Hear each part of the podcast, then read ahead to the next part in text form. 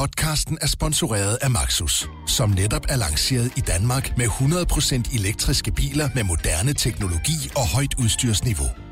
Find din forhandler på maxus-danmark.dk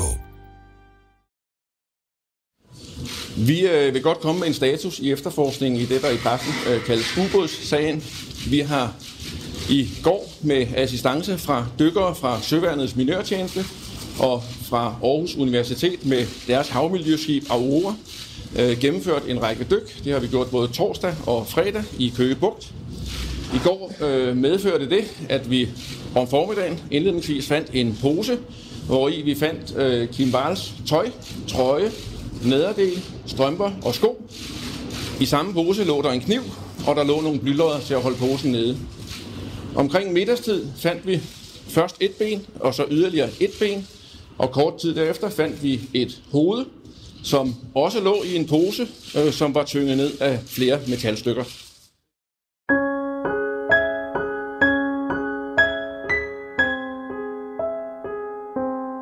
Den 10. juli 2016 forsvandt 17-årige Emilie Meng fra Korsør station. Fem og en halv måned senere blev hendes lig fundet i en sø ved Regnemarksbakke. Sagen er vokset til den største drabs efterforskning i nyere tid. Hundredvis af personer har været i politiets søgelys, men alligevel er drabet på Emilie Meng stadig uopklaret. I en række afsnit kigger vi på det omfattende net af mistænkte. Vi opsøger mulige gerningsmænd, taler med vidner, afprøver spor, der kaster nyt lys over sagen.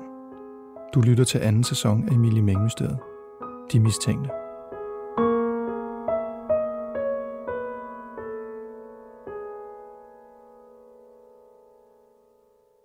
Den 10. august 2017, der sejler raketbyggeren Peter Madsen ud fra Refsaløen i sin hjemmebyggede ubåd UC-3 Nautilus. Med sig ombord, der har han en øh, svensk journalist ved navn Kim Wall, der gerne vil lave et interview med ham, øh, om både om ham og om den her ubåd. Dagen efter synker ubåden, og Peter Madsen han bliver i sådan en redningsaktion reddet øh, fra den her synkende øh, ubåd af nogle fritidssejlere. Og øh, kort efter, der kommer han øh, op på, på land, øh, hvor at nogle øh, journalister rent faktisk fanger ham øh, for rullende kameraer på kajen. Det er sådan så, at øh, sagen omkring den her ubåd, og hvad der, hvad der sker i, øh, imens den er dykket ned i Øresund øh, og i Køge Bugt, øh, det bliver rent faktisk fuldt i medierne, og det bliver faktisk en, en stor sag, som mange følger med i, og det, det er et stort drama, som, øh, som rent faktisk udvikler sig time for time. Og øhm, Peter Madsen han bliver spurgt til, hvor den her unge svenske journalist øh, er, fordi øh, det er jo kun ham, der ligesom er, er kommet op i ubåden, og der svarer han, at han har sat hende af aften for inden på Refshaløen i København. Men den forklaring, den ændrer han mange gange siden da.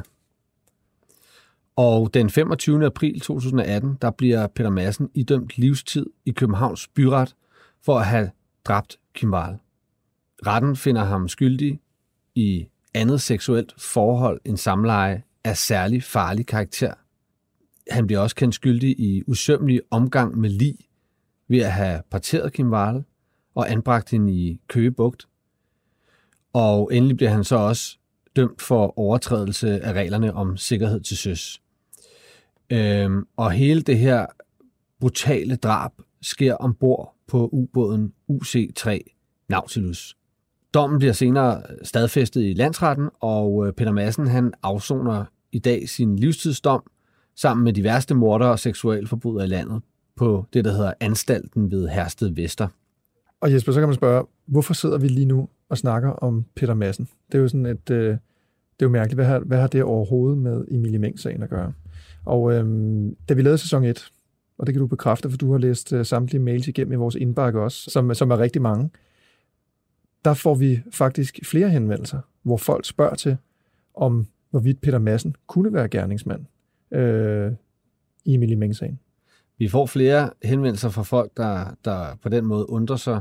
Men derudover har vi også fået nogle enkelte henvendelser, der går på, at politiet har undersøgt Peter Madsen og efterforsket mod ham, for at se, om han kunne være gerningsmand i Emilie Meng-sagen. Mm.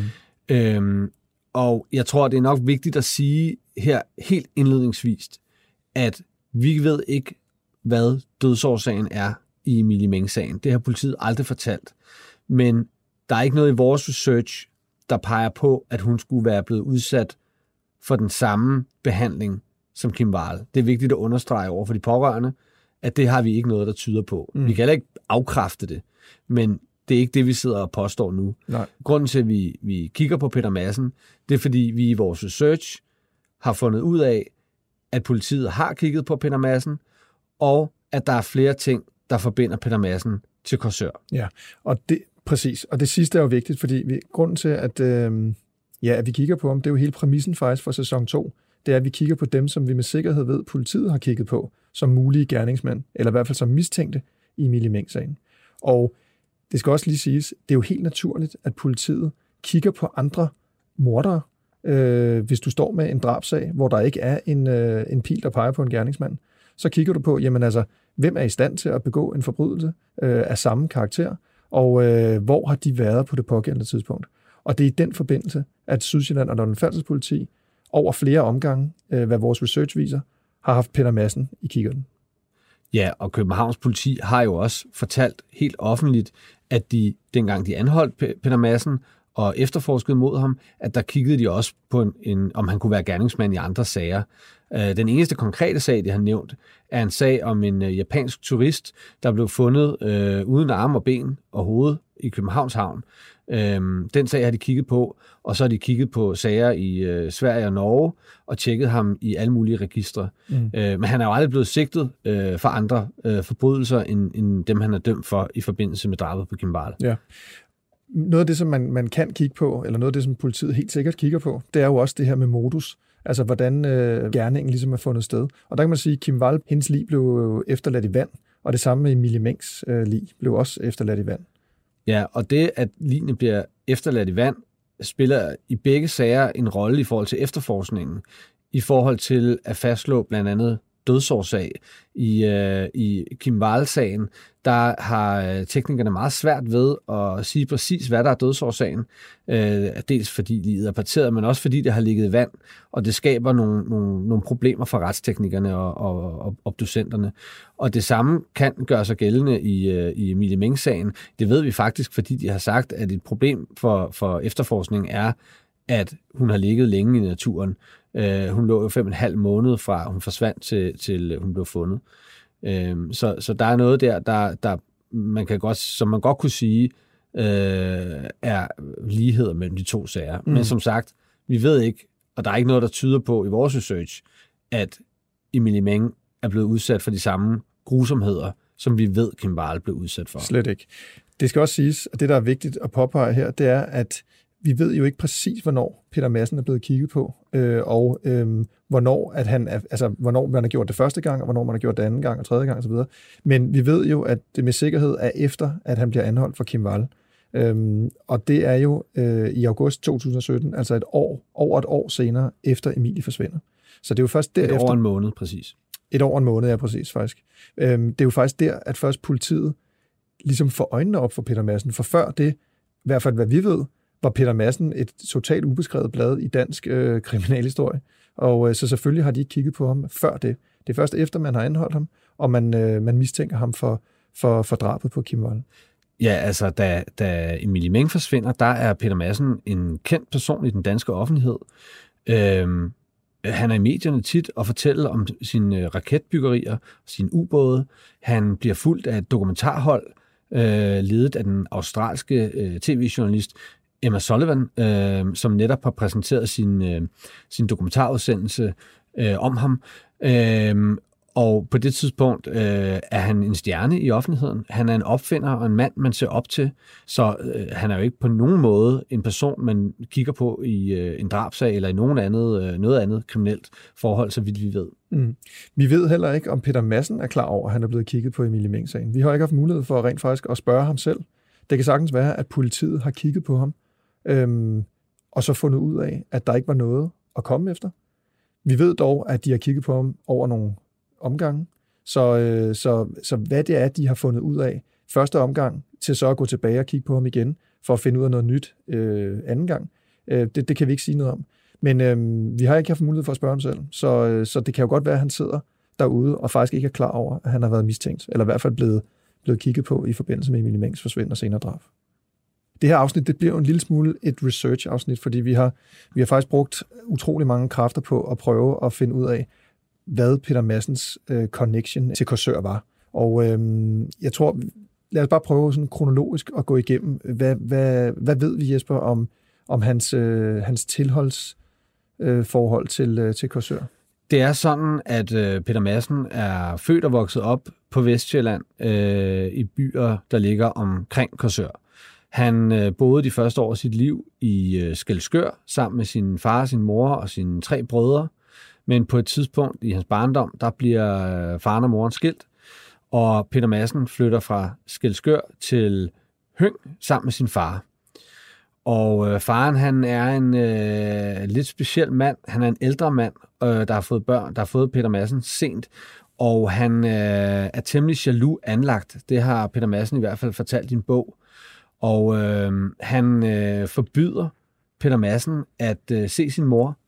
Øh, og øh, så, så i, i en stor del af sin barndom, der har Peter Madsen ingen kontakt til sin mor. Moren, hun øh, flytter på et tidspunkt fra Skelskør til Korsør, og hun bosætter sig faktisk under to kilometer fra øh, Emilie Mengs forældre, og øh, hun boede også meget, meget tæt på det, der hedder Korsør Lystskov, som vi øh, vender tilbage til her lidt senere. Øh, ja, men det som, det, som der også er vigtigt at understrege i forbindelse med øh, Peter Massens relation til sin mor, det er, at efter Peters far dør, der genoptager han øh, relationen til sin mor. Det har vi i hvert fald fået bekræftet et sted fra, øh, af en, som kender Peter rigtig, rigtig godt. En anden, som kender Peter lige så godt, øh, siger faktisk, at øh, det ikke var tilfældet. Så vi har sådan lidt divergerende oplysninger i forhold til, hvorvidt han havde kontakt til moren, eller ikke havde kontakt til moren. Den ene fortæller, at han genoptog kontakten, imens moren boede i Korsør, øhm, og så hende, og derved havde en gang i Korsør, og den anden siger, at det ikke, øh, det ikke var tilfældet. Hvorom alting er, øh, så øh, ligger Korsør jo mellem øh, Skelskør og Høng, og vi ved også, at Peter Madsen havde stadig kontakt til sin bror, øh, som boede øh, i Skelskør. Mm. Og øh, så Peter Madsen har, har med al sandsynlighed kendt byen Korsør rimelig godt. Vi har været i kontakt med Peters to brødre, og øh, vi har spurgt dem om, hvorvidt de er blevet kontaktet af Sydsjælland London Falters politi, om de er blevet afhørt i forhold til Peters mulige rolle i øh, Emilie Mængs forsvinden. Og øh, ingen af dem har snakket med politiet. De har aldrig nogensinde hørt, om Peter skulle have øh, noget med den sag at gøre, og de har aldrig nogensinde hørt hans navn blive forbundet med, øh, ja, med sagen. Så, så de kender overhovedet ikke til det her øh, på noget plan. Og det samme gælder andre kilder, vi har talt med. Øh, der er ingen i øh, Peters omgangskreds, der er blevet stillet spørgsmål om, hvad han foretog sig den 10. juli 2016, øh, eller om han øh, havde sin gang i Korsør, eller, eller øh, om der er anden forbindelse til den her Emilie Ming-sag. Nej. I hvert fald ingen af dem, vi har talt med. Nej, og det kan, jo godt, det kan jo godt være en ret klar indikation af, at politiet har undersøgt ham, og måske også undersøgt ham grundigt, men har fundet ud af, inden man er gået videre og spurgt øh, pårørende og venner osv., og at det alibi, som han har måske selv sagt, han havde, at det rent faktisk holder vand. Så, øh, så er der ikke nogen grund til at gå ind og, og, og forhøre sig hos, øh, hos venner og bekendte. Nej, og vi ved jo, at, at øh, politiet har haft adgang til alle Peter Massens telefoner og hans computer og en hel masse materiale. Så hvis de der kan finde noget, der viser, at han øh, simpelthen var øh, et helt bestemt sted, som ikke var Korsør den 10. juli, mm. jamen så er den sag jo ikke længere. Nej. Øhm, og det, det har vi ikke kunne få hverken be- eller afkræftet, så det ved nej. vi ikke. Vi ved ikke, hvad det er alibi, øh, hvis der er et alibi, øh, hvad, det, hvad det er. Øh, lige nu der kigger vi bare på, ja, hvad der ligesom kan kæde Peter Madsen til Korsør. Ja, og grunden til, at vi gør det, er også fordi, der florerer mange rygter i Korsør omkring Peter Madsen. Et af de rygter, vi øh, faktisk har stødt på, det er, at Peter Massens ubåd UC-3 Nautilus lå til i Korsør den 10. juli 2016, da Emilie Meng forsvandt. Og det er jo øh, et rygte, hvis, som hvis det er sandt, så kæder det i høj grad Peter Madsen sammen med Emilie Meng-sagen. Øh, men det, det rygte er simpelthen ikke sandt. Det kan mm. vi øh, med 100% sikkerhed afkræfte. Ja, og det ved vi, fordi vi har været i kontakt med, øh, med havnefoden dernede, som, øh, som har kigget i sin, sin logbog, for at se, om den skulle have ligget til. Det har den ikke. Og samtidig har vi også været i kontakt med flådestation Korsør, for at se, om den ligesom skulle have været der i det, i det, inden for den, øh, den periode, enten før Emilie forsvinder, eller faktisk imens, altså den dag Emilie forsvinder. Og heller ikke de har noget i deres kalender, der ligesom peger på, at Nautilus har ligget der. Til gengæld har vi fundet noget, der måske forklarer, hvorfor det her rygte det er opstået. Det er sådan, at Peter Massens ven, Sten Lork, som fungerede som sådan en slags øh, styrmand eller kaptajn på Nautilus sammen med Peter Madsen. han har skrevet en bog om øh, UC3 Nautilus og om sit øh, venskab med øh, Peter Madsen. Og øh, Sten Lok, han skriver, at, øh, at øh, Nautilus ikke længere kunne ligge på Refsaløen, fordi det simpelthen var blevet for dyrt. Havnepriserne derude var steget til øh, 4.000 kroner, og derfor øh, forsøgte han og Peter Madsen i 2016 at finde et nyt sted, hvor ubåden kunne ligge til. Øh, det beskriver han i den her bog, der hedder Fartøjschefen. Og øh, han skriver, at de kørte rundt sammen til en række havne på Sjælland. Øh, og der var især et sted, som øh, de interesserede sig meget for. Nu læser jeg lige en, et kort citat op fra bogens øh, side øh, 145.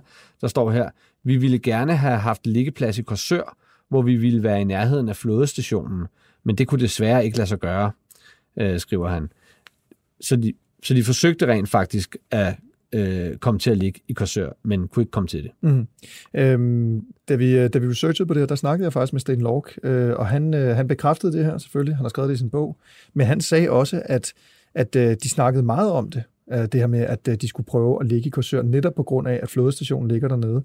Han sagde også, at Peter var i Korsør øh, over den periode, men, han, men at det var Sten, altså ham selv, der ligesom havde dialogen med at finde den her, øh, den her plads til Nautilus øh, med, på Korsør Havn. Så, øh, men, at, at, men, men han bekræftede, at, øh, at de var dernede. Øh. Så Peter Madsen har rent faktisk været i Korsør i foråret 2016? Ja, det var i hvert fald, hvad, altså i forbindelse med det her, mange af de her møder, de holdt med, med flådestationen, var, var enten over telefonen, øh, men altså, han siger i hvert fald, at, øh, at, øh, at, at Peter var dernede. Og i den her bog, der skriver han også noget andet, som, som øh, der fik mig til at spære øjnene lidt op. Og det er det her med, at da de kører rundt øh, på Sjælland og i Nordsjælland især, for at finde en ny øh, havn til Nautilus, så, øh, så erindrer han en, en, øh, en lidt spøjs kommentar, som Peter Madsen kom med, mens de er ude at køre. Nu læser jeg op igen her. Øh, uden at jeg husker sammenhængen, fremkom Peter Madsen på turen tilbage til København i samtalens løb med en markant, men i og for sig ikke usædvanlig udtalelse. Og så er der et citat.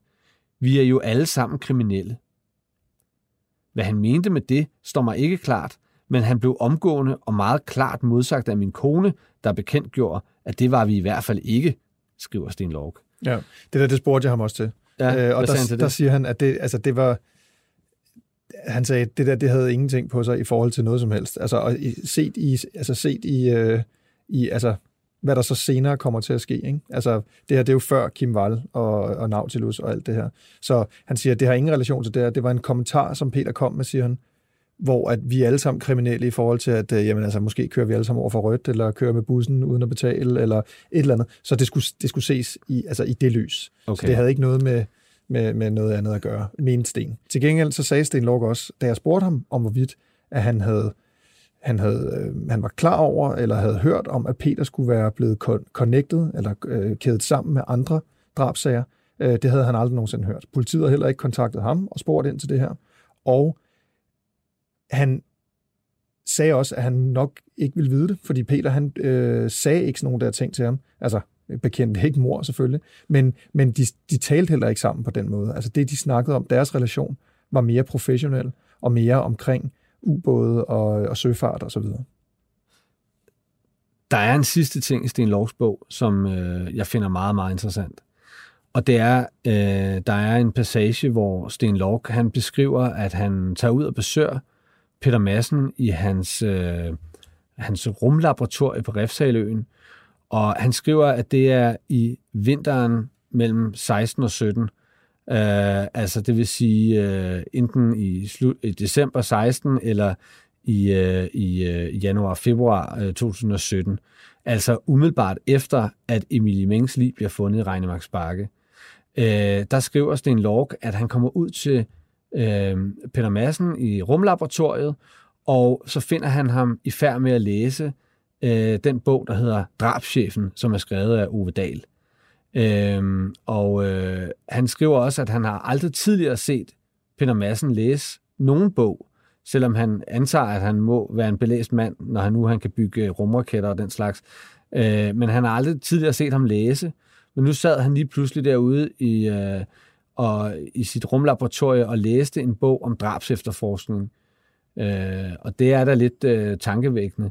Øhm, ikke bare, det er ikke bare noget, jeg synes, øh, fordi øh, det er også sådan, at øh, i sagen øh, om Kim, drabet på Kim Wahl, der blev øh, det her vidneudsagn øh, om, at han har læst de her bøger, øh, eller at det, at han har læst de her bøger, og de bøger øh, fandtes i hans øh, samling af bøger, det blev fremhævet som noget, der, altså som bevismateriale, der pegede retning af, at han forberedte øh, sig på at begå et drab. Mm. Øh, så det er da tankevækkende, at øh, i, i, i vinteren efter, at man finder Emilie Meng, der begynder Peter Madsen at læse om, øh, om drabs efterforskning. Ja. Altså man kan sige, at det er tankevækkende, men det gør ham jo ikke til hverken til, til morder øh, eller gerningsmand i Emilie Meng-sagen overhovedet. Der er ikke noget lovligt at, at, at læse en, en bog skrevet af en tidligere efterforsker. Overhovedet ikke. Øh, jeg har også selv læst masser af de bøger, så altså det, øh, det, det er der bestemt ikke. Mm. Og, og man kan sige, at den her måde at tænke på, øh, altså hvor man finder små ting, der ligesom kan pege på, at det kunne være ham, Altså, det er jo en, en forkert måde at anskue verden på, ikke? Det ja. er jo, øh, man kunne kalde det induktion, ikke? Det er ligesom, når en konspirationsteoretiker finder øh, fem ting, der peger på hans øh, konspirationsteori. Ja. Og det er, lige præcis det, det er lige præcis derfor, vi bliver nødt til at holde det her ud i enormt strakt arm, ikke? Fordi det her, det er ikke, det er ikke en måde at se på, jamen, hvor meget kan vi få Peter Madsen til at have gjort det her, ved at tage at være gerningsmand i Emilie Meng-sagen. Øhm, vi fremlægger bare vores research i forhold til, hvor øh, Peter Madsen har øh, har kendskab til Korsør og et øh, tilhørsforhold til Korsør. En anden, som vi har talt med øh, i forbindelse med Peters rolle, en mulig rolle i Emilie Ming-sagen, er hans gode ven Jens Falkenberg. Ham har vi også spurgt, om han har hørt Peter blive omtalt øh, i, det, i den her sag, eller om han reelt er blevet afhørt øh, eller kontaktet af Sydsjælland og Londons Falds politi. Og øh, som man kan høre i interviewet, der bliver han faktisk ret overrasket over, at øh, de to ting bliver kædet sammen, altså Emilie øh, Meng-sagen øh, og Peter Madsen. Er du nogensinde blevet kontaktet af politiet i forbindelse med Peters rolle, øh, eller ja, i den sag, altså Emilie Meng-sagen? Nej.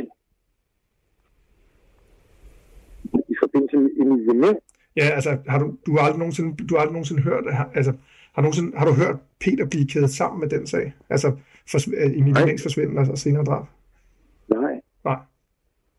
Øh, jeg vil sige, hvis, hvis, du, hvis du vendte dem om, og så, så sagde, kunne du forestille dig, at han kunne have noget med det at gøre, som at sige, totalt på vildspor. Okay. Altså, fordi, altså, og jeg vil sige, det der, det der drab, Peter lavede var ikke et drab, det var et uheld. Altså, det, han tabte jo fuldstændig søden, og det gik helt galt for ham. Mm. Så det er ikke fordi Peter er en morder, han, at det gik, han, han, han tabte søden, ikke? Ja. Øhm, og hvad hedder det? Så han skulle have noget som helst med det at gøre. Det er fuldstændig altså helt i ham. Okay, det kan du ikke Så det overhovedet ikke. Nej. Jeg kan tværtimod forestille mig, at det ikke ville have på sig. Prøv lige Men nu starter jeg jo også med, med Peter hver tirsdag. Ja. Øhm, når jeg besøger ham. Ja. Så hvad hedder det, så jeg har jo efterhånden fået fornuftigt for, hvad hedder det, idé om, hvad fanden det egentlig var, der foregik. Derfor så, så kan jeg med sin tro sige, at det lyder helt absurd, det der. Okay. Men det undrer mig ikke, at folk, du ved, får altså, i mange på vide, så kan man jo det, og så kommer der alle mulige prøver og kulørte fantasier og, hvad hedder det, og idéer. Så det er ikke noget, du har hørt, og det er ikke noget, du er blevet kontaktet om, og det er ikke noget, du har... Overhovedet ikke. og det... Overhovedet ikke. Og jeg synes også, det er som en and. Ja, ja, men det, det kan sgu meget vel være, det er det. Det er ikke... Ja. Det sker sgu ikke. Nå, men jeg, jeg bliver nødt til at løbe ja. igen. En af de få ting, vi ved med sikkerhed om Emilie Meng-sagen, det er, at gerningsmanden har haft adgang til en bil. Og det ved vi, fordi der er over 60 km mellem Korsør station, hvor Emilie forsvinder, og Regnemarks Bakke, hvor hun bliver fundet. Og derfor så har vi selvfølgelig set på, hvilke biler har Peter Madsen adgang til, og det vores research øh, viser, det er, at øh, han havde adgang til to biler. Det ene var en rød personbil, der tilhørte hans daværende hustru, og det andet, det var en øh, hvid varebil, som han angiveligt lånte af en ven. Øh, det var ikke en, en bil, der var registreret i, øh, i firmaet, øh, Raketmassens rumlaboratorium. Den var heller ikke leaset eller lejet på nogen måde. Det var en bil, som han, han lånte, øh, men som han lånte rimelig ofte, mm. øh, eller over et øh, kontinuerligt stykke tid. Øhm, og det, det er en hvid varevogn, som, som også bliver beskrevet af hans praktikanter, som han havde i rumlaboratoriet. Øh, de fortæller øh, om den i, øh, i retten. Øh, blandt andet fortæller de en lidt spøjs anekdote om, at øh, de skal ned og dykke, fordi de skal øh, gøre Nautilus rent øh, nedenunder, øh, altså på skrovet. Og så siger Peter Madsen, at nu de er dernede, må de gerne lige lede efter nøglerne til hans øh, hvide varevogn. Øh, hvorfor de øh, nøgler så er havnet øh, nede i havnebas- på bunden af havnebassinet, det kan man så kun øh, gætte om. Ja. Øh, der, er også, der er også flere af de kilder, vi har talt med, som, som siger, at Peter Madsen sjældent kørte bil. Altså, han ville faktisk hellere tage toget, og hvis han skulle, hvis han skulle besøge sine, øh, sine brødre, eller sin ene bror, der boede i Skelskør, øh, jamen så tog han toget. Og øh, det har vi også fra en anden, en anden kilde, som er lidt tættere på familien, som siger, at øh, jamen, altså, Peter kørte ikke, han, han, han tog det offentlige. Og øh, om hvorvidt det så faktisk peger ham tættere på Korsør, det skal jeg lade være usagt, men, men i hvert fald, hvis du skal til Skelskør, øh, så kan du tage toget til Korsør, og så kan du tage en bus derfra. Ja, og øh, i Emilie Meng-sagen, der har politiet jo mange gange slået fast, at et af deres allermest interessante spor er en overvågningsvideo, hvor man kan se en, en lys personbil, eller hvid personbil, som de mener er en øh, hvid Hyundai i30. Og vi har ikke fundet noget, noget som helst i vores research, der peger på, at øh, Peter Madsen skulle have en, øh, en hvid Hyundai i30.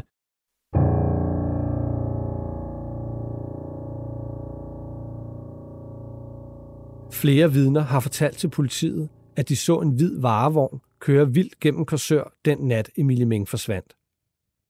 I næste afsnit taler vi med et nyt vidne, som fortæller, at hun så en hvid varevogn med mistænkelig adfærd ude ved Regnemarks Bakke, hvor Emilie Meng blev fundet fem og en halv måned senere.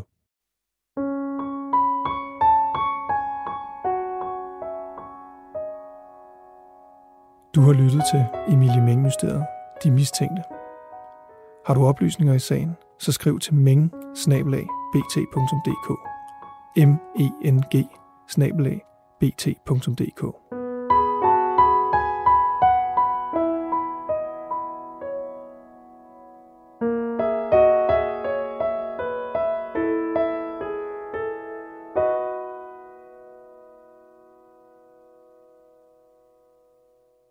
Podcasten er fortalt af Jesper Vestergaard Larsen og Bo Nordstrøm Vejle.